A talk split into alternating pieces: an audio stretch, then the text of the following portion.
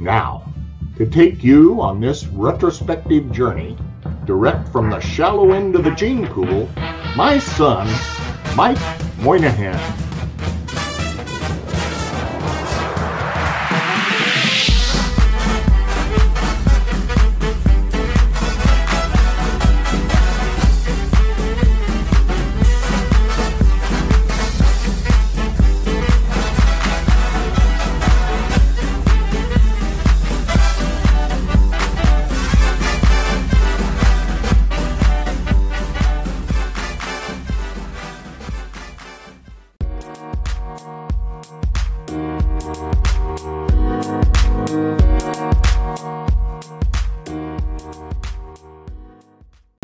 Everybody? It's your boy, Cousin Oz, the People's Mailman, back for another episode with Cousin Tony the Architect. We're taking you back, way back to the golden age of cardboard with our next guest. He's a prolific content creator with a penchant for vintage cards, and his hobby knowledge is second to none. Listen in as we cover such topics as content creation, vital hobby resources to enhance your collecting, and of course, cards of all ages. No more wasting time. Let us introduce you to Mr. Mike Moynihan, aka Baseball Collector Mike. Let's talk some cards, shall we? Hey, yo, Tone, take it away, cuz.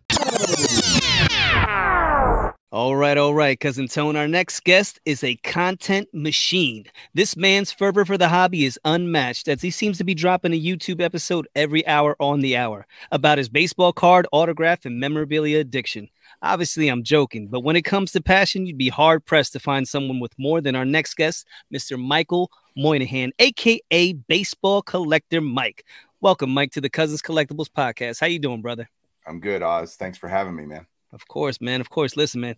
Appreciate you coming on board, Mike. Uh, now, you and I, we first met on uh, Hobby Hotline last week, and I must say it was uh, definitely one of my favorite episodes to do on there, uh, due to the fact that you're very easy to talk to. Uh, you're what you call in the industry a pros pro. Now, for our audience out there that's not familiar with you, go ahead and give us your backstory. You know, how did you become the hobby content king, brother? Tell us. Oh, well, I think you're heaping too much praise, but No, no, no, not at all. uh, man, I I've been a collector since 1981, and and unlike a lot of people, I never took a break. I certainly had periods in my life where I was not collecting as much due to financial restraints, right? We're all young and broke, right? And I don't know what what defines a collector. First of all, would be a great question because if you have cards, just because you're not buying new cards, does that make you not a collector? No, you still have them, right? So these people that say they took a break or whatever, did you really? You still had the cards, you just weren't buying. So, uh, but I always was looking for card shows and card shops. Uh, budget was, you know, like everybody small in those days and getting married and having kids and all that. My poor daughter, her closet in our old house was all cards. Like she didn't have any room to put any. Luckily, she was a baby; she didn't care. But Yeah, yeah. Still, that's how it was. Then we finally moved to a house where I could have a card room, and yeah, life's very good now. But uh, and then oh, probably 08, 09, I started watching content, and I, I probably watched for a couple of years and did a video here and there, and you know, probably in 20, I think it was 2013 ish, I did my first video. It was a card room tour. My card room looked very different because I'm like, man, these guys are putting this is all cool. So I have some cool stuff. Maybe, maybe I should do it.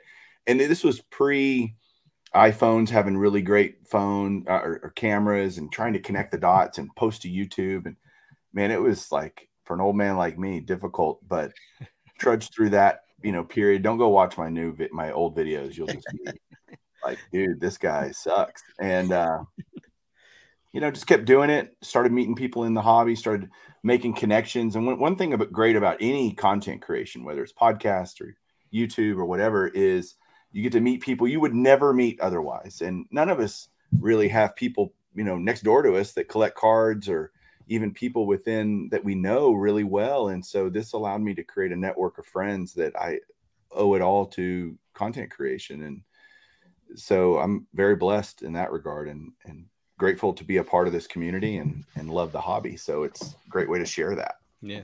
And that's so true. Like you said, it, it's rare that you find somebody a next door neighbor that just happens to collect. I mean, it's possible. There's, I'm pretty sure there's people out there, but I was very fortunate to have my cousin Tony here, um, who I had to twist his arm to to start collecting with me. But once he did and jumped on board, obviously it spawned uh, cousins collectibles, and and you know we're having a great time uh, doing that. So I can you know totally understand. So Tony, go ahead.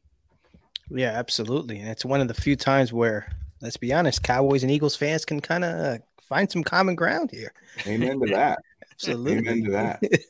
I, every time I look behind cousin, I, I, I see I see your face turn. I, I want to throw up, but it's okay. It's I ate a I ate a light dinner knowing I was going to be looking at that the whole episode. So I'm like, you know, I don't want to, you know, puke on air. That would suck. Yeah, yeah, it's Sorry awesome. I, I actually told Oz before I get to, I was like, you know what? I was like, I don't even doesn't bother me that Mike's a Cowboys fan because he's actually from Texas. Like we have that's cool, bro. You're repping where you're from. Like Yeah. it's just the goofballs around this No, area no, that no. we. Call, call them what they are, cockroaches. There you That's go. what I we was- refer to them in Philly, I was cockroaches. trying to be nice, but okay. I admit I never understand that. Like how you can be a fan, like a guy that lives in Florida and he's a 49ers fan, let's say. You're like, how did that happen? Yeah. Now you can get, let's say you're you're originally were born there and you've just moved, or your family is big, Mm. you know, fans of a team that where you don't live because you know dad and grandpa used to go to games, Sure. Packers games, and we live in Florida. Okay, but Yeah. The ones that just yeah, I just like their uniforms or something. You're like, Nah, see, see, with the cow, oh, see what Yeah, makes the Cowboys yeah. fans the the most despicable fans, not not you, but the the ones around here, is their front runners. So you know what I mean. In the in the '90s, when you guys were killing it and winning all those Super Bowls, you know, with Emmett and Troy, you know, Michael Irvin and those cats, they jumped on board this bandwagon, and then not to mention all the previous years of being quote unquote America's team. So they just thought it was, you know, because usually it works you're e- you're a Cowboys fan, then you're a Lakers fan, and you know what, what it's else? usually Yankees. Cowboy. It's usually Yankees. Cowboys, Bulls, and Yankees. and Yankees. Yeah, Yeah, typically guys our age, but yeah, but yeah, I, I agree a thousand percent. If you're a transplant from somewhere else, I totally get it. But just to be, uh, you know, I like their uniform or they start winning, and here we go. It just, bleh. and Oz, you don't need to put quotes around America's team. It's just true. So, you I don't know about that one, man. I- I need receipts on that. right? That's awesome. But um, so Mike, uh, like I was mentioned before, I mean, you have multiple shows. So how do you, before we get into you know your PC and collecting and all that stuff, just give us a, a quick day in the life of Mike, the video producer, because it's it's not it's a little unique. Yeah, I try to front load my week. And so I will I will usually record my podcast episode uh, Sunday or Monday. I will shoot Hobby Think Tank if I'm on it that week, Monday or Sunday. Uh, and then baseball collector videos, I will, you know, they're usually mail days or showing off part of a PC or whatever. And those just kind of happen easy, but they're they're simple. They're usually 10, 15 minute videos. So it takes me a, literally a total of 20 minutes maybe to do that video. So that's not a huge if those come throughout the Mhm. week. But my longer form uh, shows that I do, you know, I, I try to front load my week for that and then, then just release them later in the week. Chasing cardboard is a whole different animal because we have to travel usually for that. Yeah. And so that's usually, you know, we find about about a collection. We try to find other collections around the same area so that we can kind of kill multiple birds with one stone. And Mhm. uh, then we plan travel and and okay, we're all when can we all go? You know, because it's me and Ty and then our filmer, producer, camera guy, Matt. So we all have to be on the same page, and the person whose collection we're going to look at needs to be available. So there's a lot of coordination and logistics that go into that, but that's not often. That's every couple months, you know. And we'll shoot usually three or four episodes worth of stuff at in one location, and then just release those every couple of weeks. So I gotcha. So, uh, tell us a little bit more about the the chasing cardboard. I told Oz it was I kind of it's like a American pickers type style or something like that with cards, but uh, maybe some of the craziest things you've seen or come across, um, animals that have been hiding in boxes, you know, anything wild like that. yeah, we had a raccoon, dead raccoon on a Mickey Mantle rookie. No, I'm just kidding. Uh, no, it's it's pretty amazing to see. You know, you think oh, we're in 2023. Surely there's not this, you know, these things out there anymore. And the reality is there are a ton of them still. Uh, it's it's been a lot of fun because I'm not normally a seller of cards or you know I want to buy cards, and so the idea of us going with the idea that we have to either consign or buy these collections to then resell to kind of pay for the show, pay for everything that we're mm-hmm. doing. And Matt and Ty use it as their income. I mean, they're in cards pretty much full time. So, uh, I, you know, it's it's different for me. I'm I'm kind of the vintage expert, is what what my yeah. designated role is. I'm the Frank to his Mike on. I gotcha. And it, and it really is. I mean, we thought, man, we could do this to- we totally copied American Pickers. We're not ashamed to say it uh, because the format is simple. You know, you go in, you're you're a subject matter expert, ideally on the cards you're looking at. We can provide some color and and maybe some history. And really, the show's designed for people that aren't even into cards. Like I, I like American Pickers, and I don't like necessarily motor. I don't collect motorcycles. Yeah. I like the show. I like hearing the history. I like all of that stuff. That I like the two guys that are in the show. So you got to like the personalities, and Ty and I fit together really well. Uh, we get along really well. We we think different enough, not to be adversarial, but to be complementary yeah. of one one another. And he knows things about you know he's a big basketball and football guy. I'm I'm baseball, so and I know enough about baseball or the other sports to be dangerous. He knows enough about the, uh, baseball to be dangerous, and so we complement each other well and yeah, the episode where we went to Tulsa, Oklahoma, and there literally a, a, gentleman had passed away, and he had two, not one, but two houses full of cards. One was in Missouri, and one was in Tulsa, Oklahoma. And so we Ty did a blind bid, literally like I'm gonna put in a bid, and I'm not gonna win it probably, mm-hmm. but because he bid like 80, it's we tell it on the show, it's like eighty seven hundred dollars. He won and we're like, uh, we have to go to Tulsa like tomorrow. Like this was this was all, you know, done in a way that you got to come clean this house out. And I house of cards, sure, right. Right. You know, literally, if you watch the episode, it's every room, floor to ceiling. Uh, the guy didn't even have a bed. Everything was just covered. Every there were just five thousand count boxes, three thousand count boxes, unopened sets everywhere. Uh, mainly from not a ton of vintage, you know, a lot of 2000 stuff, but mm. like we found, I don't know, 50 Kevin Durant rookies, you know, and just uh, Kershaw and Scherzer and just all these yeah. just amazing, just lots of cards, like tons of the same stuff. Uh, we ended up leaving a million and a half cards because we literally couldn't carry anymore. We're just like, we had to rent a 32 foot U-Haul Jeez. to take it all. And we brought it all back here to Dallas and, you know, put it in storage sheds and had two storage containers full. Um, and ultimately, we've sold all that finally. Wow. And I got to, what's great is I get to pick through it first, you know, and kind of, okay, I want this, this, this, you know. Yeah. And that's pretty great. And, uh, how, how long was that process, Mike, going through all those cards? Well, it took us months, honestly. I mean, you got to think about it you go through a box and you can kind of tell quickly in a box what it is, right? Yeah. okay, this is all this. Are there any key cards we need to find in that yeah. set or that this 5,000 count box is all, you know, 98 hoops. Well, let's find the Jordans and the, right. you know, whatever. So it, it wasn't that bad, but there was a lot of it, honestly, we never even went through because you just can't. There's just not yeah. enough time in the day. And that was a lot of like Ty flew back down here just for a weekend and they literally spent the whole weekend going through cards.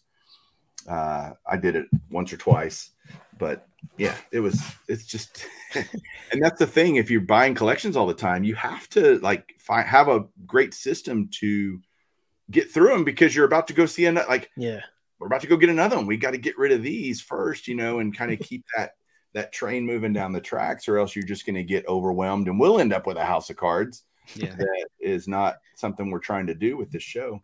Yeah. And I know that there's been talk of, of about a on Netflix about a, a, show about the hobby. This what you guys are doing, I think I find a little bit more entertaining. Like I know, like you know, the show they're talking about, maybe it'll be like wild stuff, super crazy expensive things, but I can't relate to that stuff. Like, yeah, it's right. cool to see. I don't know, Muhammad Ali's, I don't know, golden toothbrush, whatever. Right. Yeah, that's cool, but I can't, but I can relate to at least, you know, hey, these guys are treasure hunting and maybe I could one day be, get a storage, buy a storage unit for a couple bucks and who knows what I can find. So, yeah, because we're not out there spending, you know, crazy money. I mean, yeah. there are times we spent some decent money, but the reality is it's mostly, I don't want to say even smaller end, but stuff that most people, yeah. if they found it, they would beg, borrow, and steal to get the money to be able to to take advantage of that opportunity. And now we just have collections coming to us. Now the show has grown so much uh-huh. that we get emails, you know, many a week going, Hey, I've got some stuff in, you know, Vicksburg, Mississippi or something. And you're like, okay. So then we have to vet those out and start planning a trip around them. Mm-hmm. Can they wait? Are they in a hurry? If they're in a hurry, like, Hey, we're not in a hurry. So if you want to be on the show, you got to wait, you know, kind of thing till we're all available. And so that's interesting. I don't have to do the good part is I just show up and nice. get to make deals. Uh, West Virginia was awesome where we went and bought this guy's collection who had just crazy stuff. So, you know, holding 52 Mantles and holding, you know, T206 amazing cards. And so it's stuff that I've never, it's just a unique hobby experience that, that I'm proud to be a part of. Gotcha. And whose job is it to break the bad news about the 89, 88 Donruss stuff not being uh so usually we get to do that they, they'll send us i got all these old cards you know and it's all junk wax or whatever and and it's like yeah sorry you don't really have anything that's worth us flying spending. Because you know, trip for us between airfares and hotels and I mean, you're talking a couple thousand dollars. It's not like we can just sure, we'll just come check out your 89 Donruss. Thank you very much. No, uh, we haven't had that problem, honestly, because we do a good job, you know, beforehand vetting it out. Okay.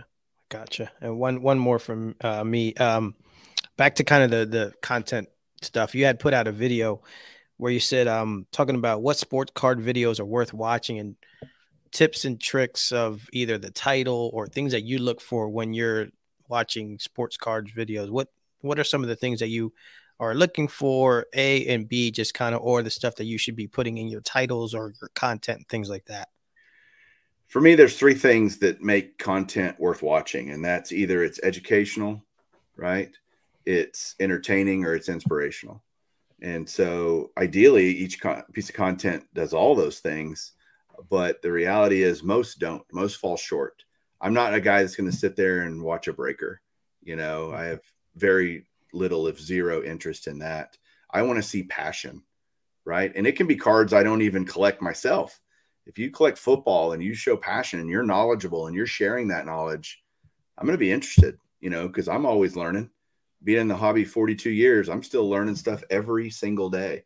And I enjoy that part of it. I'm glad I can't know it all. I want to keep learning. And so, and the entertaining part is hard because it's not natural for everybody. There's a lot of people that that get on YouTube and probably shouldn't be on YouTube, but you know, if they if you just be yourself, I just try to just be yourself, man. So there's gonna be people that like you, people that don't like you. There's plenty of people that don't like me, and uh, they, they're not afraid to tell me either.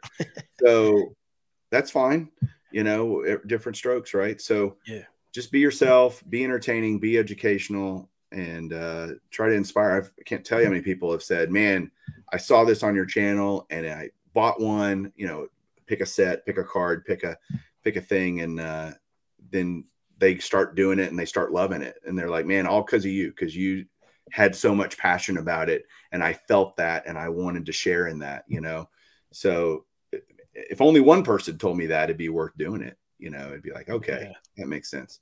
There's the most famous dog on YouTube over there. Yeah, I saw make a make a cameo over there. Yeah, it's funny. And before I kick it to Oz, I know we we were just texting back and forth today, and I actually said to him, um, I said, "I'll never figure this hobby out." He goes, "That's what that's what makes it great." Yes, so it's like, fantastic. If yeah. you know it all, you're a liar. Like if you say you're just lying. There's no because yeah. it's impossible, right? There's too yeah, much. Yeah, when, when you think you know something, it just totally totally flips on its head and, and it's it's the complete opposite five minutes later. Right. Um, now, speaking about that, as far as the hobby is concerned, you know, there's certain resources that we can use as collectors to learn about sports cards. And you recently had, you know, did a show on, re, you know, hobby resources. Talk about that. Well, I think, especially with technology the way it is today, you don't have an excuse of why you don't know something. If there's something you want to learn about, a set you want to learn about, there's forums like Blowout or Net54, especially on the vintage side. There's so many knowledgeable people on forums. You know, there can be some trolls out there too, no doubt. But the reality is, if you're sincere and wanting to know, you can go find the information. There's, uh, again, YouTube. If you just, especially now, so many people are doing content creation. You can probably find a video about it, and that's that's always hard for me because uh, people will ask me, "Hey, can you do a video about this?" I'm like, I did it like three years ago, you know, but nobody goes back and, and watches archival stuff. It's kind of an enigma to me why people don't do that, but uh, nothing's not been done. I guess is my point. You can't, you're not going to have an original idea as much as as smart and savvy as you content creators out there might think you are. You, sorry, it's probably been done by somebody. Yeah. You may be able to do it better or put your own spin on it, but the reality is there's a lot of content out there, and if you just search, uh, those types of resources. Um, believe it or not, books. Uh, people, we think we're in this digital age, and that and that's all well and good, but a book like uh, let's grab one like the Bubblegum Card War. If you want to learn about uh, the great Bowman and Topps sets from 48 to 55 and why Bowman was so prolific, and then Topps came in, swooped in, and this tells the whole story. It's a great read, and it's simple, easy to read. Uh, Go yeah. read, people. Go read. Yeah, I picked that up. That's the first book I've actually read in mm, 30 years. What'd you think? I loved it. Yeah. I, t- I mean, that's where like so when I when I um I, I just felt like if I'm gonna be in this, I probably should at least you know figure out where the heck we've come from. Yeah. Okay. You know, and that that that book is like I said, super easy read. Um, trust me, because I fall asleep reading. Like I, I can't. I just doesn't work, man. If I want to go to sleep, I just crack open a book and it's a wrap. So but, yeah.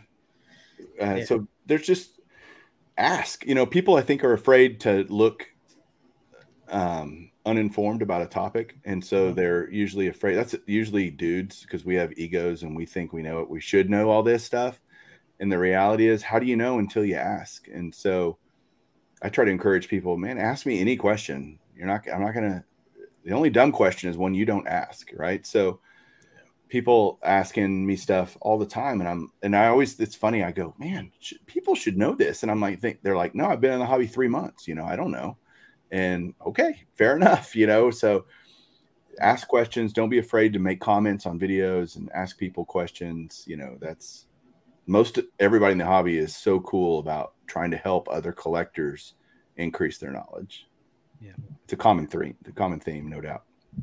So, you know, piggybacking off of that, you're talking about resources. Um, the golden age of cardboard, that's another uh, podcast that you do. Talk about that one. That's more vintage. Like, talk about like the history of all that. So, what's that all about? Yeah, it is. It's a purely vintage baseball podcast. I get people asking me, "Oh, do vintage football?" Do uh, no? I'm going to stay in my lane. That's another thing. Know what you do and do it well. Right? Don't don't try to be something you're not. If you don't know it, don't try to fake it. Uh, so that started a, about, gosh, two and a half years ago. Um, well over 100 episodes now. I'm currently going through all the Bowman sets year by year and kind of deep diving into those sets because I think they're mis, uh, not misunderstood, but maybe um, not as prominent in people's minds as the Topps sets from the 50s. And I, I think they're great. So I want to kind of bring light to that to those Bowman sets and for people to wake up to them a little bit. It's just creating more competition for me, but that's all right. No, um, yeah, but yeah, it's just a doing vintage stuff. I usually try to have guests on because I I can bring on guys that if I want to talk about a certain set or a certain era or team or player, there's guys that have you know given their whole hobby life to these things and they can bring even more knowledge. I learned something pretty much every episode from somebody that I have on, and they're plus they're mostly my friends, so that makes yeah. it way easy. or every time we're like, oh my gosh, that was the fastest hour ever. You know, yeah. we can we could do this for two more hours and still barely scratch the surface. So it again, it's just fun. If you're not having fun with your content, why are you doing it?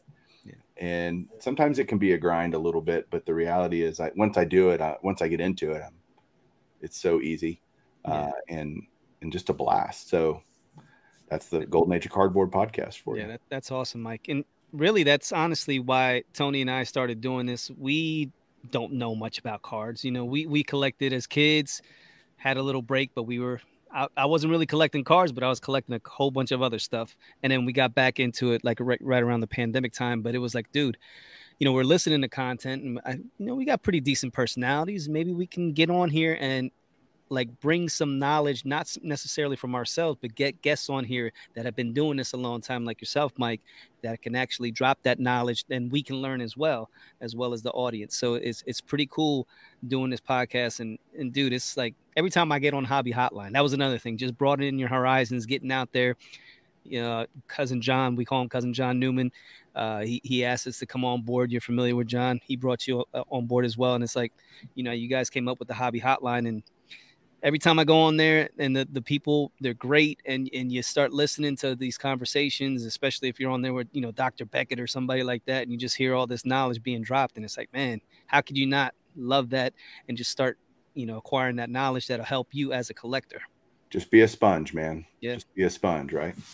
Yeah, that's exactly what I did with your with your vintage podcast. Is when I decided to make uh, Clemente the focus of my PC. I'm like, man, I gotta find something that tells me about these older cards, and I'll pat myself on the back. When I found it, I went all the way down to episode one. so I because I was like, you know, I again, I just want to get my feet wet and see what what the heck this stuff is all about. Because there's, Yeah. with any cards, I mean, to me, there's always a, a big learning curve. I mean, as you get through through modern, then you got all kinds of sets and parallels and stuff like that. But yeah, it's I can. easier to do that with podcast, I think, to kind of Yeah. start from the beginning. Because Yeah. usually there's not, you know, I mean, I have on Baseball Collector, I have almost a thousand videos. So if you were going to start at the beginning, you'd be there till rapture, you know, watching videos. So just, uh, it's easier to do it with podcast. And a lot of people do that with my podcast because it is kind of a progression through the vintage world. Yep. And uh, I get that a lot. Like, man, I've been binging this for, you know, uh, they'll shoot me a message on Instagram or something, and like, man, I've been binging. I love it, you know, this or that, and, it, and it's it's humbling and it makes you just keep it drives you to keep going. You know, Yeah. And you get to hear your dad deliver his uh every line, man. week, every week. yeah, he- into the swimming pool. yeah and, uh, yeah So when we did that, when we shot that, uh, Yeah. I had my dad over here, and he was a great sport about it. I said, "Hey, let's." I'm very self-deprecating. I have no problem. Yeah. Like, I have zero problem making fun of myself. So I said, "Hey, let's." He did it all. He did them all straight. Like I wrote the intro, and Mhm. he did them all pretty straight. And I said, "Hey, add something in, like, you know, and from the shallow end of the gene pool." And it sounded so good, and it, I laughed the first time I heard it. Um, Yeah. I had to cut that out of the audio because I was laughing in the background when he actually said it, even though I, I just told him to say it, but it sounded so funny coming out of his mouth.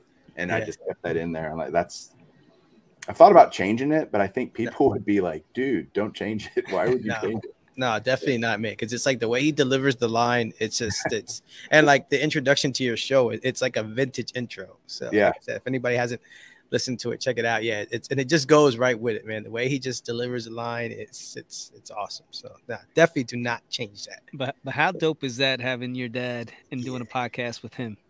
Well, it's my dad's fault that I'm in the hobby at all because I grew up here in Texas and I was, uh, my dad was a cameraman for sports. Oh. Rangers, Cowboys, the Stars when they came here, the Mavericks. I went to so many games as a kid because I'd tag along and I'd be what's called a runner or I'd pull cable, you know, hold the cable behind. This was back before wireless cameras and all that. So I'd keep, you know, and under the, like at basketball games, Mavericks games, I'd sit under the basket and hold the microphone that got the squeaking, you know, when they would, that was my job as a kid. So I loved sports and I, you know, the whole sport, what came first, the chicken or the egg, sports card, sports cards or being a fan of sports. And I think it has to be sim, symbiotic, symbi- ugh, symbiotic. You have to have both to really love this hobby because if you're in it only for the money, it's going to disappoint you. If you're, you know, if you, you got to love the sport first, and I loved baseball first, cards were just a perfect complement to loving the sport and then learning the history of the game. I've always been fascinated with the history of baseball. I couldn't get enough books as a kid of reading about the history of the game and the stories of Ruth and Cobb and Mantle and all these guys that I never saw play. It's just wow, you know, these amazing stories. And my dad took me to so many games and allowed me to experience so many things that were uh, just made a special childhood. And he's a pretty great dad, uh, also. And he collects tools, right? So he's a big woodworker, uh, custom stuff. Like we built my case back here. Uh, we call it the Beast. And so we built that for my PSA card collection. And I did that with him, you know, over three or four weekends. It took us to build that custom built just for PSA slabs and.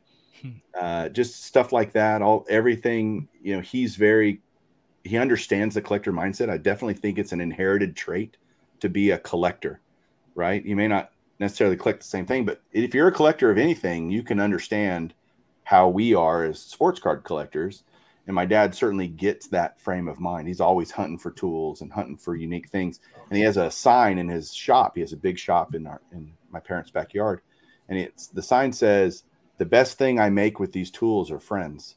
Wow. And that's so like he makes cool furniture. I mean, he's amazing craftsman. I mean, absolutely brilliant.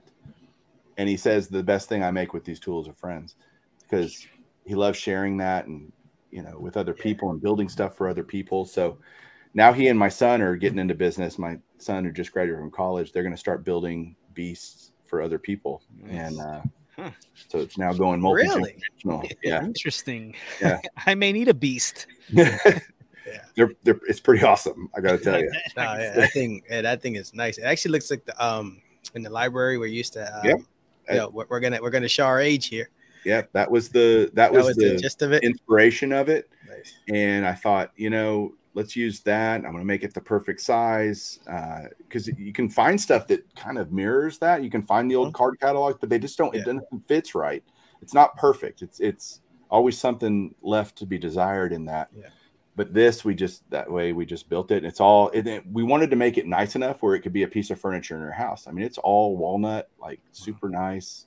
Yeah. Um, like I wanted it to be a showpiece, not just like forget the cards inside of it. The piece of furniture itself is pretty great. Yeah. In and of itself. So anyway, sorry. I don't know. That's that's awesome. No, because it adds to it. Because I think sometimes when you have your cards, uh, I mean, Oz can say like he just had his wife was telling him, he's like, yo, you have all this stuff around here. What the hell is going on? But if you have it in some type of thing like that, where it's like a nice piece of furniture, where it's nice piece of furniture, and on top of that, I got a cool collection of things either on it or inside of it. That to, that, to me, that's that's awesome, man. Yeah. Yeah. When y'all come to the Dallas show next, if y'all have y'all been to the Dallas show? No, that is uh yeah. so I was I was like so we um year by year we're kind of hitting boom boom boom. I'm like 2024 we have to come we have to go to the Dallas show. Like it, it, like we just can't not like that's yeah. enough. Like I have I've heard enough stories about how great it is and all that stuff. I'm like, yeah, we, we got to get there. Well, consider so, this an invitation when you're here to carve it. out some time, come over to Fort Worth and and hang with me and get a tour of the card room. Love it, love it, love it. Yeah. absolutely. So, uh, so Oz makes fun of me about being a just totally off off the uh, off the uh, topic off the list. Here. Yeah. Right. yeah, he makes fun of me about being a PSA fanboy. here we oh. go. you, hey, I'm with you. I'm with you, Tony. Can you can you explain to this? Uh, Listen, I'm not, I'm not. It's not that I'm not a fan. no, no, PSA. no. You just, you make fun of me because you, no, what I'm saying is you don't like anything else. It just you know, if, if you have anything else, whether it's Beckett or yeah. SGC, it's just like immediately you have to crack it and get it into a PSA slab, regardless. So right. it's just that's why I call you a fanboy. Right. Like I'm Mike, okay with getting a Beckett slab, but Mike, tell him why I'm right. All right. uh, so autographs, I'm very slabnostic is a word I like to use. Like Agnostic on my slab choice. Like on my regular cards, it's hard not to have a PSA slab. It's not hard. It's hard not to see that red. A, I'm pretty OCD, so I want consistency within my collection, both the way they look, the sizes. You know, you got all these different, you know, I call them Frankenstein collections. If you have like all these parts of parts and all these different slabs in your collection, there's literally nothing wrong with that. It's just not for me. Yeah. Um, I like if I had to start all over, I would have gone SGC right now. If I if I was starting over today, SGC is by far the most consistent grading, uh, the fastest returns, the best customer service, and I know Peter, so that's also good. but the point is, they they really do a good job, and I would start over with them. I'm, you know, 13 years into being PSA guy, and I love the registry. I really do. It is a tool and a and a advantage that they have that I think is lost on a lot of people. They don't get it until they get it, until they're in it. Mike, and quick, real quick about that. Like, describe yeah. that to the audience because, like you said, there's a lot of people that don't get it. Everybody's heard about it, but what is the PSA registry? You know, how cool is it, man? In the simplest way, it's it's the world's greatest inventory. Okay, you can put all of your slabs in there. Uh, you can put scans now. If you get them slab today, they're going to put scans in there for you. High res scans. It's great. Uh, I have scans of every card. I can build unique and different sets through their registry. They have pretty much every set you could possibly, you know, 1963 home run leaders, or you know, pick your anything. There's probably a set for it, a team set of this or that, uh, and I love that that you can pseudo compete against other collectors, or at least see where your collection stacks up.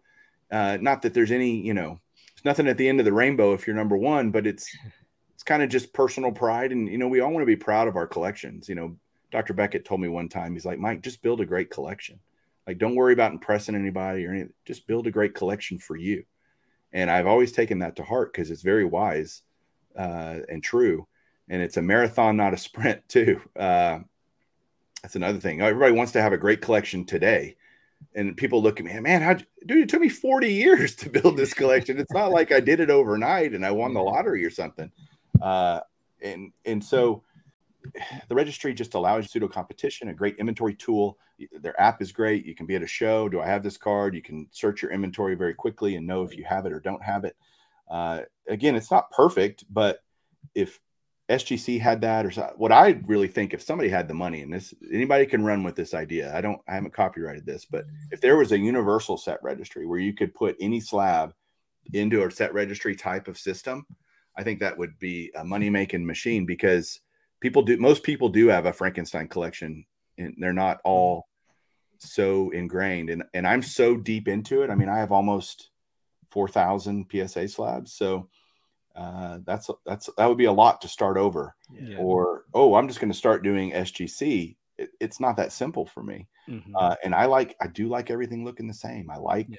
pulling my cards out and doing tabletops and showing different parts and they look really good when they're all in the same slab. It, if I had all these mismatched things, it would just bother my own way of thinking, you know. Now, do you think PSA took over the grading, you know, even like surpassed, you know, BGS Beckett because of the registry? Do you think that was like the the main thing or was it just quality? It certainly didn't hurt. I I think that what hurt Beckett them I, I think their slab is the ugliest slab and you, there's something to aesthetics, and I mean that genuinely. Their their slab is bulky. I love this. This guy, this guy's a genius, man. the only thing once all, all we gotta do is get you with a green hat, and we're freaking good to go, brother. um, but Beckett was always known for grading modern cards, right? And they were for a long time. You sent your you know, golden era stuff, 50s and 60s, 70s cards to PSA. You sent your pre-war to SGC, and you sent your, you know, stuff you pull out of a pack, your Bowmans and your rookies and stuff, all to Beckett. That was the way it was for dang near a decade. It was like that for a long time in the in the grading ethos. That was the way the it broke down. Well, PSA started undercutting Beckett price wise. Um, new people that came into the hobby liked the way the PSA slab looked better, and it, and I think the price differences started in PSA doesn't have a nine five, right? That's that's their. If you were to change anything about PSA right now, if I could change one thing, they need to add a nine five because uh, that would help them in, even more in the modern market. You're not going to have a nine five on a 52 Topps card, but you will on a 20, 23 card, right? So, mm-hmm. um, but I, I grading is this weird thing. I used to hate it for the longest time. I thought it was a scam. I thought it was a joke. And then I started buying higher end cards, doing some different projects. And I was like, okay, I, again, as long as I've been doing this, I still don't know that I can't be duped on a higher end card of it being fake. And so, you know, not that they can't either. They're not perfect, but at least it's two set of eyes looking at a card now instead of just one, you know, or, or somebody that can really, you know, magnify, super magnify, look at all the things that they have all these ways to tell if a card's fake.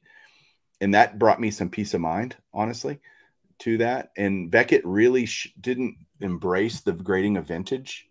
Uh, they started BVG uh, at some point, you know, and but that was always looked at as, yeah, you mm-hmm. know, uh, it's a legit grade, honestly. Like the, I'm not saying their grading's bad. It's just people didn't like. Oh, now you're doing something different. You know, I don't know. Uh, people don't like change in general, and so, well, let's just start doing PSA.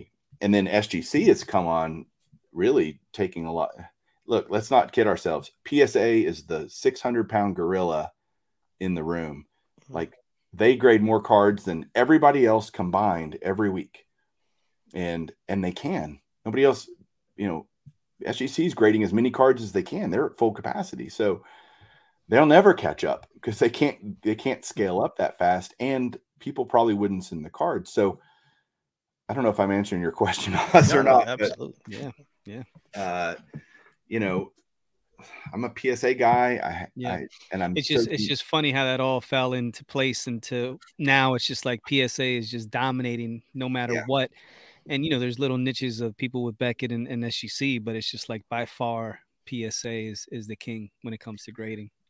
But if you want, if you don't care, I mean, if you if you're starting now, I, I'm telling you, SGC is the best company right now. Um, I, I, like CSG slabs too. I really do. They're they're pretty mm-hmm. slick. Uh, the acrylic is gorgeous. Uh, the the slabs are nice. Uh, so I don't have a problem with that. Again, it's just I'm not gonna I'm not gonna start a Frankenstein collection. I don't want to do that. That's the great thing. I don't have to. Right? Okay. You can make fun of me. I don't care. You know, it's not your card. It's my card. So I'm gonna buy what I want. Like that. Fanboys. Hello. Sorry, yeah. I'm not trying to, you know, I'm not trying to take Tony's side on purpose. That's yeah, I don't know. I feel, I feel kind of like I'm being ganged up on, but I'll, I'll let it slide. Yeah. Tony, do you need my PayPal information so that yeah, you can... we'll uh we'll slide that. Uh, we'll do right. that off off off All the right. air. Yeah, thanks, man. Yeah, man. Yeah. Um, one thing that you did talk about. So all these things, we have all these cards, we have all these collectibles that I found that was pretty cool that you don't see a lot of people talking about. Man, it was uh insurance and, and, and protection and stuff. So just talk a little bit about what you learned when you when you kind of put that stuff out there because I, I like I don't have that stuff on mine, so I'm like, oh wow, I probably should figure something out and how to go about all that stuff. Well, the biggest misconception I think that most people have a myth out there is that your homeowner's coverage covers your collectibles, and that's just simply not true. Um, it's 100% not true. You have to get a special rider on your homeowners to do that. And not always this isn't universal but a lot of the times you're going to have to do a, a detailed inventory you're going to have to update it all the time and the reality is for most of us not me necessarily but a lot of people their collections are ever evolving right? They're mm-hmm. fluid. They're adding cards getting rid of cards you know and trading whatever. So to keep that up to date is a pain in the butt right? So they have company there's a company called collectibles insurance services that i found many years ago, and they do collectibles. That's all they do. They insure collections, whether it's firearms or stamps or coins or comic books or sports cards, art, whatever. That's they insure that, and it's a separate and, and different policy. It's, it's, for your collection, and uh, you don't have to inventory anything. You just tell them, "Here's how much coverage I want." You have to mm-hmm. line item. The only line items you have to do is any item, any individual item that's worth more than twenty five thousand dollars. And for most of us, that's most of us have very few of those, if any. So it's not really an issue for for your average collector. And so, yeah, it's. Uh, I literally have one line item on my thing. Everything else is under twenty five grand. So no big deal, and it covers everything: fire, theft, you know, natural disaster, whatever. Uh, it covers your cards when you're shipping them. It covers your cards when you're at a show. You know, if you were setting up at a show, and so it just gave me a lot of peace of mind, and my wife a lot of peace of mind that if something happened, uh, we would at least and and I don't necessarily I don't think someone has to necessarily cover the full value of their collection. I think you need to cover how much pain are you willing to feel, right? Whatever that is. Right. Uh, if it would devastate you and you only got if you had a thousand, let's just say I'm going to use real simple numbers. If your collection's worth 10 grand and you only have a thousand dollars worth of coverage, you're probably not going to be happy losing nine grand. But if you have ten thousand dollars worth of cars and you get eight thousand dollars worth of coverage, and you're not paying that extra premium for full coverage, then you know how much pain can you live with? Each person's got to answer that question for themselves. But yeah, that's the. I just think it's important, uh, and I think you can do that. Again, if you don't want to, if you have a ten thousand dollar collection, and you're okay. If it burns up in a fire, or what, you know, pick your problem. Are are you going to be devastated? Is it going to change your life?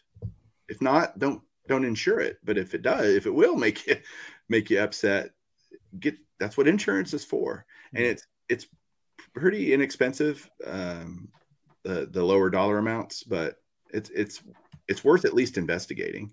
Yeah. If you're not sure, go look, see if it makes sense for you, if you can afford it. And but I'd rather pay my premium than pay to rebuild my collection. That is a no brainer for me. The reality is, I'd probably take the money and be done with the hobby if that ever happened. Yeah. I wouldn't. If you lost all that, it's like you know. Yeah, it'd be tough to, or that's, or then that's when you could start with the uh, SGC. There you go. So there you go. now Look you're at that. Talking. Look at that. Tony, I like the way you think, man. Yeah, man. I'm the brains of this operation over here. Man. Yeah. This guy, yeah. Well, Oz is the good looking one. So I- that's, Oz, that's- Oz is the eye candy, and I. so, but no, yeah, that's awesome, man. I, like I said, I don't, that's a conversation that's not had uh, too often.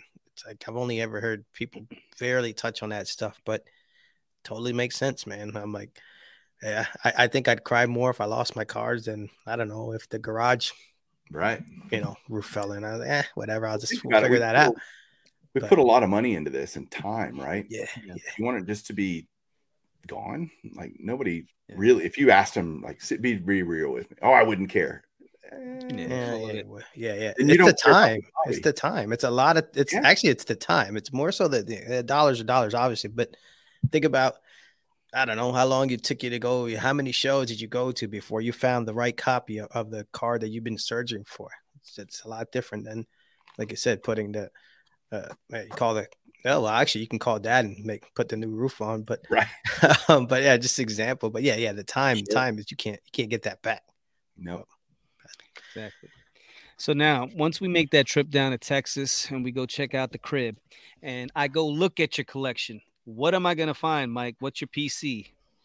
So I'm a Hall of Fame guy. I'm a recovering player collector. Uh, I like to say I'm a recovering uh, player collector addict. I used to collect individual players. I started with Darryl Strawberry back in the 80s. I'm I'm, of, I'm a Texan that loved Darryl Strawberry, which is kind of because he played for the Mets, right? And Mhm. but he had such a sweet swing and 83 rookie of the year. The dude could it was just amazing. And I was like, I'm gonna collect Darryl Strawberry cards. You know, you go buy a bunch of those, and then you kind of Wait, real quick, Mike. Yeah. Which is his rookie card? What year? 83 or 84? 83 Topps traded. It's his rookie card. Ooh, okay. Very good. See, that debate rages on. 84s are not rookie cards for him. He has an 83 Topps traded. So Love it. That is um, amazing. Go ahead. uh, then uh, and Dwight Gooden's is 84 Topps traded and 84 Fleer update. So um, same with Clemens, Puckett, all those guys in the 80s. If they had a traded card, even though it wasn't pack distributed, I get it. I get why people, but they were readily available. It wasn't like it was hard to get them. And so Ripken's rookie card is actually his 82 Topps base card, the three person, not the 82 Topps traded, because that card came out first. Okay, sorry. We could just talk about that for a whole lot. Oh, trust me. Yeah, yeah. We had we were talking to Um, Victor last week uh, about yeah. some of that. So he kind of planted the seed. Um, but anyways, go ahead. Back to your No, see I'll that, that that's a whole other Oh, what do I collect? Um, Yeah.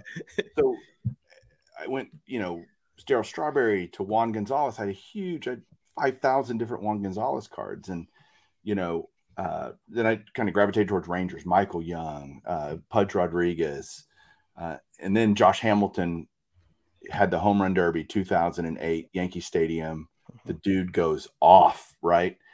And I'm like, he plays for my team. And this dude hits like no one I've ever seen. I mean, if you never, I watched Hamilton every day. He was a talent. I mean, he had talent, more talent in his pinky toe than most every other baseball player. Yeah. I remember uh, even guys, uh, you know, Reggie Jackson would say, "I've I've only heard that the way the bat sounds a couple of times." You know, Buck mm-hmm. O'Neil would talk about it. Like I've heard it with Bo Jackson and Babe Ruth and Josh Hamilton. You know, just he he hit the ball great. So I that night I became a Josh Hamilton super collector, and I started buying everything uh, I could get my hands on, and I built a massive Josh Hamilton collector. And then he gets traded to the Angels. His career kind of falls off. Mm-hmm. You know, I'm like, why am I doing this? And I've always dabbled in vintage. You know, vintage was always that stuff you'd go to the shop, you know, when you were a kid or go to a mm-hmm. show and you'd always want it, but you could never afford it. You're like, dude, this these cards are awesome. I just, you know, I'm not dropping that kind of coin on these cards. I'm going to go buy a Jose Canseco rookie or something. And that was my childhood, you know, those 80s, mid 80s, Mattingly, Canseco, mm-hmm. Clemens. So it's like, all right, I'm just going to buy Hall of Fame stuff. I had a lot more discretionary income. I could put more into cards. I realized this Hamilton stuff is basically like now I still have it, but it's has no terminal value really. And although value isn't a driver, it should be on all of our minds. It's not that we don't think about it. It's not that it's unimportant. You know, it just doesn't need to be the, the most important thing mm-hmm. for me anyway. Um, it's the I care, but I really don't care, you know, kind of thing. It's you can walk that line. People say, well, you either care or you don't. Uh, both. I both care. I, I both care and I don't care. So I'm looking at this Hamilton stuff and that literally tens of thousands of dollars I put into Hamilton and now it's pennies on the dollar, if that, if anybody would even buy it from me, you know, if I wanted to sell it. And I went, okay, Hall of Famers now. I'm going for stuff that kind of no matter what, it's the slow burn, you know, it's not going to do a whole lot. I and I love these players and I love learning about them. And so um, and I had a bunch of autographs that my dad had gotten me over the years uh, through his job, through his camera work and stuff. And you know, it's just like, okay, I'm gonna. I went to a Rangers fan fest, you know, like Phillies fan fest, uh-huh. Phillies yeah, fest or whatever they have. That every team kind of has one. And Fergie Jenkins was there, pitcher for the uh, used yep. to be a pitcher for the Cubs, Rangers, several teams. Well, he was there signing autographs for twenty bucks, whatever you want. I'm like, twenty dollars. That seems awesome. Like, yeah. sure. And I went home that that day I got out all my Hall of Fame autographs that I had. And I'm like, okay, I got some cool stuff, you know, a good starter. I'm going to see how many other Hall of Famer autographs I can get for 20 bucks or less. And then it kind of exhausted that and then went, okay, I need more. You know, what's my, here's my checklist now. I'm going to start going after the big boys. And, you know, you go and you get some Hall of Fame autographs and you get guys like this guy. Ever heard of mm-hmm. him? Oh yeah, Young. Cy Young. Wow. Yeah, he's got an award named after him. It's pretty yeah. Nice. then you get guys like Jackie Robinson. Ooh. Wow. And now you're showing up there. It's like a is that on on the postcards or it is, it's government, okay. it's a postcard wow. dated uh gosh, my eyes are so it's from Brooklyn, New York, August 20th, 1955. So this is a playing days auto. You know, he was still playing in 55. That was the year actually the Dodgers won the World Series. So that was end of summer, the year the Dodgers won the World Series that he signed that. Um, oh, and then I don't know. This guy's pretty good. Babe Ruth. Baby yeah, Ruth. That. Baby uh, Ruth. I heard him. You see the grade on that auto? Gem Mint 10 auto. Wow. Babe Ruth. Sheesh. So I started picking that stuff up, stuff up back before it was cool, you know, kind of yeah picking that stuff up. Uh, so now it's all Hall of Famers. And then I started a project. I'm like, started buying some vintage stuff and doing 300 Great Cards by Mike Payne. It's a book. It's actually right behind me, right there. It uh, just I thought these are great cars. I mean, there's some in there that are head scratchers of why these mm-hmm. are in mm-hmm. here, but it's got you know Mantles and Mays and Clemente rookies and all these great. I'm like, I would love to own all those cards. What a great place to start going down vintage. This was, you know, God, 12, 13 years ago, 14 years ago. And uh, started buying them. And then I started buying the older stuff. That's when I got into grading. And I found out PSA had a set registry for it. I'm like, holy crap, I can track my checklist right there and all this cool stuff. I'm like, this is fantastic. And then, uh, yeah, so it's like, okay, now what? I started getting some of those, and I'm like, well, I like this Roy Campanella, you know, and I like this card, and I started buying other stuff, and I'm like, why not just get the whole Hall of Fame run for this year or that year? 1960 was my first year. Then I did 73 because that was the year I was born, and then you know, and it grew into, hey, I'm going to do every Hall of Fame card or every Topps and Bowman card that pictures a Hall of Famer from 1950 to 1989. Wow. 2,400 and something cards, almost 2,500. And uh, believe it or not, I'm at like 85%. I only need like 300 and something now. Uh, Nice. Every Hall of Famer from Mantle Mays, you name it. Mm. And if they're pictured on a card, I want it. And uh, the leaders' cards, the, uh, you know, even the managers. And so I'm, I've kind of gone, that's kind of like a lifetime project. And I'm like, hey, i the last card I'm going to get for that is the 52 Topps mantle. That'll be the last card I get. Now, Mike, when you're um when you're picking up these these vintage cards, what's Yeah. the what's number one priority when you're looking at that card? What's the first thing you're i- i- registration, centering? Registration is number one for me. If the Really? picture doesn't work, what's the point? That's the whole point of the card. It's the picture of the player. So registration, people ask me this, what do, what do you mean by registration? It's the clarity of the picture, the you know, the clarity of the photograph and or artwork, because you know, you got cards that are really basically just paintings, right? There's Yeah. a Mhm. 33 Goudey Gehrig. This was the first high-end vintage card I ever bought. Lou Gehrig's my favorite player of all time. Uh, he has an amazing story that always inspired me and always I, I just admired him for his life. Uh, never saw him play, but you read and you you know you learn Yeah. and you're like, dude, think about it. The two of the probably five greatest players of all time played on the same lineup and batted back back. Yeah, that's Like, crazy. it, it's pretty nuts. Um, so registration matters to me, Tony, more than because think if, if a if a card's off center, especially a vintage card, guess what? It came out of the pack like that. It wasn't Yeah. like somebody did that versus a crease that bother creases bother me, especially through the face or through the main part of the picture. Mhm. Um, but off centering, I can almost live with a little bit. I, who doesn't want perfectly centered cards? We all do, right? I mean, Right. give me a break. But the reality is, I'll give up centering to have clarity, and you know, I'll even I like rounded corners. That just shows that the card's old. There, I don't see anything. You know, that's the great thing about vintage is eye appeal matters in vintage more than any other. You know, doesn't matter really in modern, ultra modern. Uh, but in vintage, you get a four. God, you could have you could put 10 fours next to each other, and they're all going to have different eye appeal, right? And they're all going to have things that you know what, Tony, you're going to like, you know, number three, and odds you might like number five, and I might like number seven. Okay, they're all the same numerical grade. It's not. It's what do you like? And and for me, if the picture isn't right, if it's blurry, or you know, there's print dots all over it. That's part of registration, right? Or print defects on the card. That just it distracts me from the card itself. The corners can be sharp as like Kutchik sharp, and I don't care if the picture's all blurry. Uh, and I've passed on plenty of cards just for that reason. And again, that's that's the, another great thing about vintage. Who cares what you know? You may, man, I got to have a centered card. Okay, you know, Yeah. that's fine. Um, Yeah.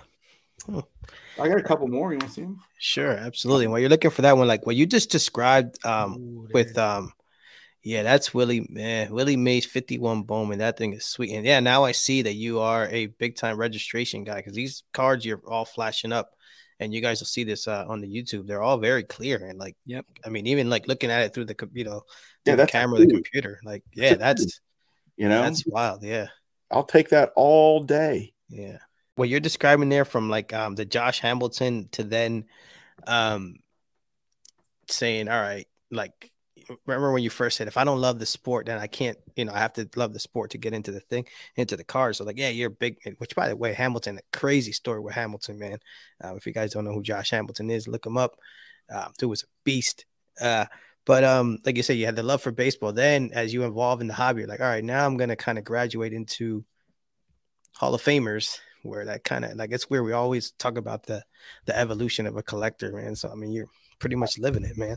I talk about evolution of a collector all the time. We all start collecting stuff we know, the players we can watch, right? That's why I collected the stuff I collected in the 80s. And then I, we all evolve and go, man, that's all great. And I, it's not that you don't love them anymore. It's not that at all. It's just, hey, I'm gonna take my collecting to the next level.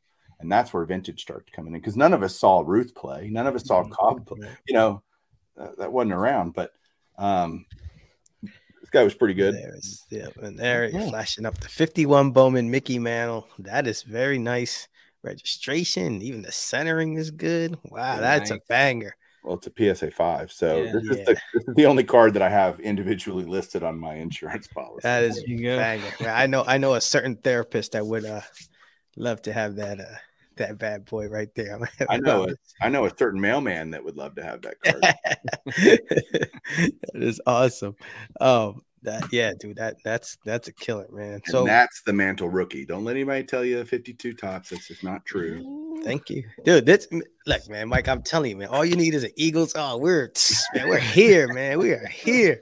Simpatico. Heck yeah, man. This is like you Mike, didn't know. Get, you didn't after, know when when Oz was like, dude, we got to have Mike on the show, and you're like, eh, this I don't know this guy. Yeah, yeah, yeah. Nah, I was just like, man, we don't need this. I was just like, this is a bunch of crap, man. but uh, that's Mike, what I collect, Oz, to answer your question awesome. from a while back. It's, Love it. That's awesome. Um, so, Mike, um, coming down the home stretch here, uh, man, this this is one of those where I said this was a fast hour, but uh, two more and then we'll we'll let you let you go. Sure. So we're gonna crown you king of the hobby. No. What what what direction are you taking the hobby in? I, I revoke my skin. um, oh gosh, what direction am I taking the hobby?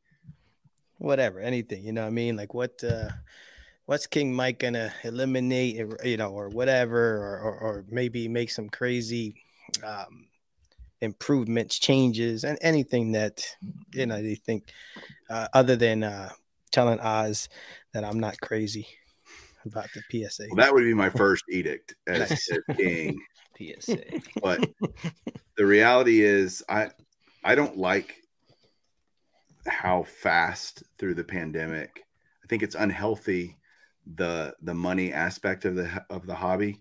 It rose too far too fast, came back down, and I think what that does is it puts a sour taste in some people's mouths. If you if you entered the hobby in 2020 and you got into it and you loved it, and now your stuff's worth half what it was. Uh, that, that, again, that's not universally true, but it's mm-hmm. you know plenty of cards that are down more than that, and plenty that aren't down that much. But the reality is, the hobby took a hit. People left the hobby. If it wasn't, I'd buy every card I have for a dollar. I don't, you know, I don't care. I want the card. Uh, the fact that they're worth money is just okay, great, you know. But it's uh but i don't know how you change that mindset even as king i don't think i could you know i guess i could price fix every card at you know some dollar amount like no cards can sell for more than x dollars right yeah uh, uh, and then it would but see you need all of the ecosystem of the hobby all needs each other and i think we we lose sight of how integrated all the parts of the hobby are we need breakers to open products so those of us that want to buy singles can buy singles. We need mm-hmm. dealers that want to sell cards so I can otherwise who am I going to buy them from? We need card shop owners to have places to go and and thumb through dollar boxes and shows and you know all of these parts of the hobby ecosystem. We need technology to help us track our collections and everything. All of these work together to create what we call the hobby experience and and you know I don't know how you make those work together better honestly everybody wants their piece of the pie and uh just greed's a bitch you know and yeah it, it, it's a shame but i don't think i can change human nature even as king so yeah i don't know that i'm getting my wish there but uh yeah i hear you, you sure. whenever money's involved unfortunately human beings tend to screw that up we Heck do yeah. We're really good at it. Yeah. We're really good at it. and that's everything in life. Oh, and and sports cards too, right? Yeah. It's like, yeah. yeah. Why should we be surprised at all? For sure. so, Mike, uh, before Oz gets to the last question, uh, let everybody know where they can find you and your content at. Everywhere. Yeah. uh, mainly YouTube, baseball collector. If you just want to see me talk about cards and just my collection stuff, baseball collector. I did. I started my YouTube channel so long ago that that wasn't taken yet. It seemed so obvious to me. Like, hey, I collect baseball stuff. Yeah, I seen you that. I was like, how did he get that? yeah. hey, uh, I collect. I'm just going to call myself baseball collector because I don't just collect cards. I collect autographs, and you know, I've when you come to the room when you guys get here, you'll Yeah. see stuff that's uh, pretty awesome. That's not just cards. And then, uh, so that's that's one place. Uh, Bench Clear Media. You can listen to the podcast uh, or watch the podcast on YouTube. You can listen to the Golden Age of Cardboard podcast on any podcast wherever you get your podcast, just like you're listening to Cousin Collectibles right now. And uh, I'm on Instagram. If you want to send me a, a message, ask me any question you want. I'm happy. I, I try to really stay up on that, uh, and I get a lot. So I'm, but that's kind of what I want to give back. You know, if people want to ask a question, I want to answer that. And it's at Baseball Collector Mike is my uh, Instagram handle. So Awesome. All right, Mike. So we're gonna end this like we always do, and that's basically just getting advice from you. What would you offer somebody that's new or somebody that's been here a while? Some tips or, or tricks of the trade. You know, you you have a ton of knowledge. So what would you say to somebody new coming in, or like I said, somebody that's been in the pod game for a while to to be successful? In the pod game or the collecting game, those are two different things. Yeah, okay. Well, let's just keep it. Let's say a, a new collector. if you're a new collector, uh, be patient. Be patient. You don't have to build a great collection today. You need to build a great collection over time and learn. You know, buy what you love because if you don't love it, you're just going to be mad. You know, six months down the road, three months down the road, you're going to look at why did I buy this? Have a purpose, have a thought. I love this player. I love this team. I love, you know, buy that. Make that be your focus at first. And then you'll, as you go along, you'll evolve, like we've talked about as a collector, and you'll learn, oh man, I didn't even know about this set. That's so cool. I love those. You know, um, like I even recently, you know, the old Kellogg sets, the the 3D, the Yeah. they're butt ugly, but I love them. And so I've been buying Kellogg sets, you know, and putting them in binders. And, you know, even even an old man like me can learn or not learn, but learn to appreciate and go, man, I, I would like that to be part of my collection. So be patient, take your time. Um, I, I'd say pick off low hanging fruit. Uh, To go out and spend a thousand dollars on a card is a, for most of us a good chunk of money why not buy some $10 cards, $20 cards, $50 cards? You know, you don't have to just dive headfirst into the pool. You can dip your foot in and buy things you like, and that, that'll help you without having a high cost of entry. Learn what you like, right? Um, just don't be in a hurry. Love it. Fair enough. learn what you like learn what you love i appreciate that and like you said it's it's not a sprint it's a marathon you've been doing this a long time like you said 40 years so a lot of times people come in brand new they're wide-eyed and they and they see these collections they get on instagram and it's like holy crap and they feel like they you know got to keep up with the joneses and you know they'll go maxing out credit cards or pulling from here pulling from there and, and it, it just gets out of hand. Like you say you buy the wrong thing and now they had a bad experience and ah cards cards are whack cards suck that, that you know that's a whole scam. So just take your time and uh yeah learn learn what you like. I like that. I appreciate that man.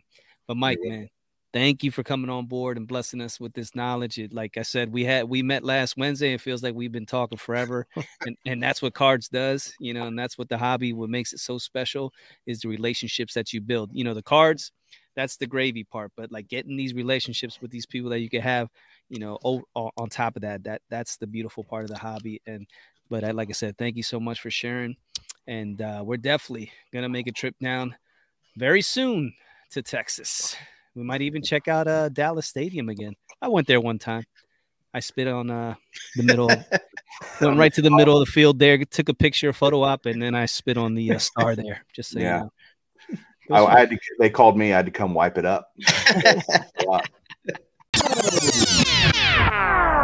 True story. I actually got photos to prove it. As the kids would say today, I have the receipts. But even my hatred for the Cowboys couldn't stop me from bonding with my Texas brother, Mr. Michael Moynihan. Now, Mike, you know that was just part one. We're definitely going to have you on again to share some more of that valuable hobby wisdom with the cousins. Appreciate you, baby. Keep doing what you do. Now, with that being said, make sure you give us a follow, rate, review, subscribe, and spread the cousins gospel. And as always, keep focused, keep positive, and keep collecting. Ayo Tone, bring the beat back.